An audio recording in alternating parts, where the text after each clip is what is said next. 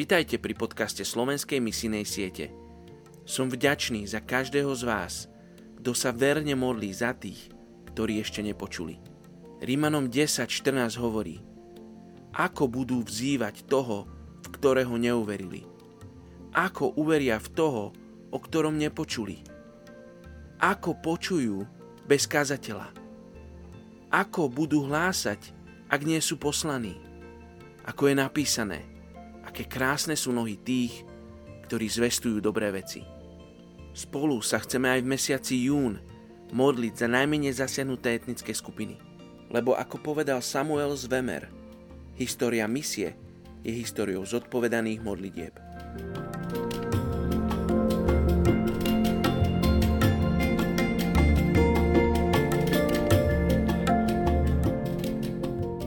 Je 3. jún Príslovie 19.4 Bohatstvo získava veľa priateľov, biedný však príde o svojho priateľa.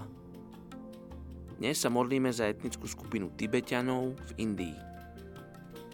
V Indii je ich 99 tisíc. Tibet je hornatá oblasť na juhozápade Číny a na severe od Indie. V roku 1950 Číňania dobili Tibet, ktorý bol práve vojensky oslabený – Avšak Dalaj Lama, ich náboženský a politický vodca, bol ponechaný. Hoci boli urobené určité dohody, čínske komunistické vojska pokračovali v utlačaní Tibetanov.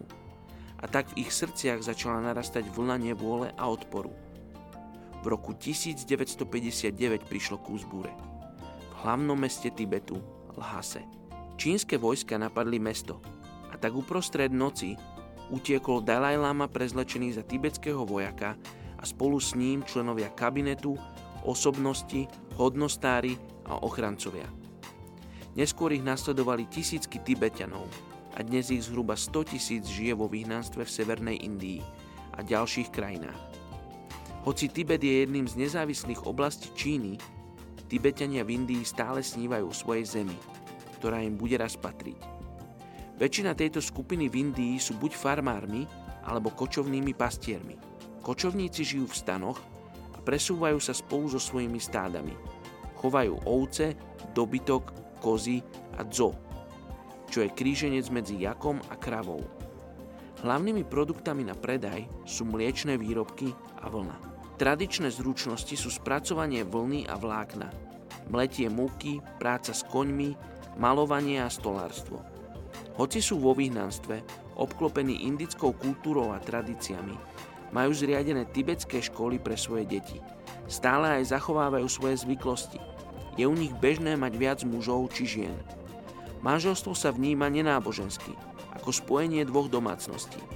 Pri nájdení partnera sa zapájajú astrológovia a kozmológia. Tri skupiny Tibetanov v Indii stále praktizuje svoju formu buddhizmu, nazývanú lamaizmus – Buddhizmus vo všeobecnosti učí, že správne myslenie, rituálne obete, seba zaprenie pomôže duši dosiahnuť nirvánu, či stav osvietenia v momente smrti. Veria po smrti v reinkarnáciu v inej forme, či už ľudskej alebo zvieracej. Mnohé skupiny praktizujú aj nebeský pohreb, kedy je mŕtvola umiestnená na strom, kde sa postupne rozloží. Avšak určité semená karmy zostanú vstúpia do iného tela a začína nový cyklus života. Podľa lamaizmu akékoľvek prepojenie na svet je koreň utrpenia. Mnohí sa snažia od neho oslobodiť cez meditáciu. Poďte sa spolu s nami modliť za etnickú skupinu Tibetanov v Indii. Oče, ja ti ďakujem, že tvoja láska je tak obrovská a tak nesmierne hlboká a široká, že ty miluješ každé národy. Ty miluješ aj Tibetanov, ktorí sú v Indii. Otče, Ty si poslal za nich svojho syna, aby oni mohli žiť. Otče, prosím, povzbuď církev vo svete, aby povstala a niesla toto posolstvo. Aby sme niesli posolstvo do oblastí, kde žijú Tibetania v Indii a do iných oblastí vo svete, kde ľudia ešte nepočuli o Tvojom prvom príchode. Oče, modlím sa, aby naše životy boli svetlom a solou pre ľudí, ktorí teba ešte nepoznajú.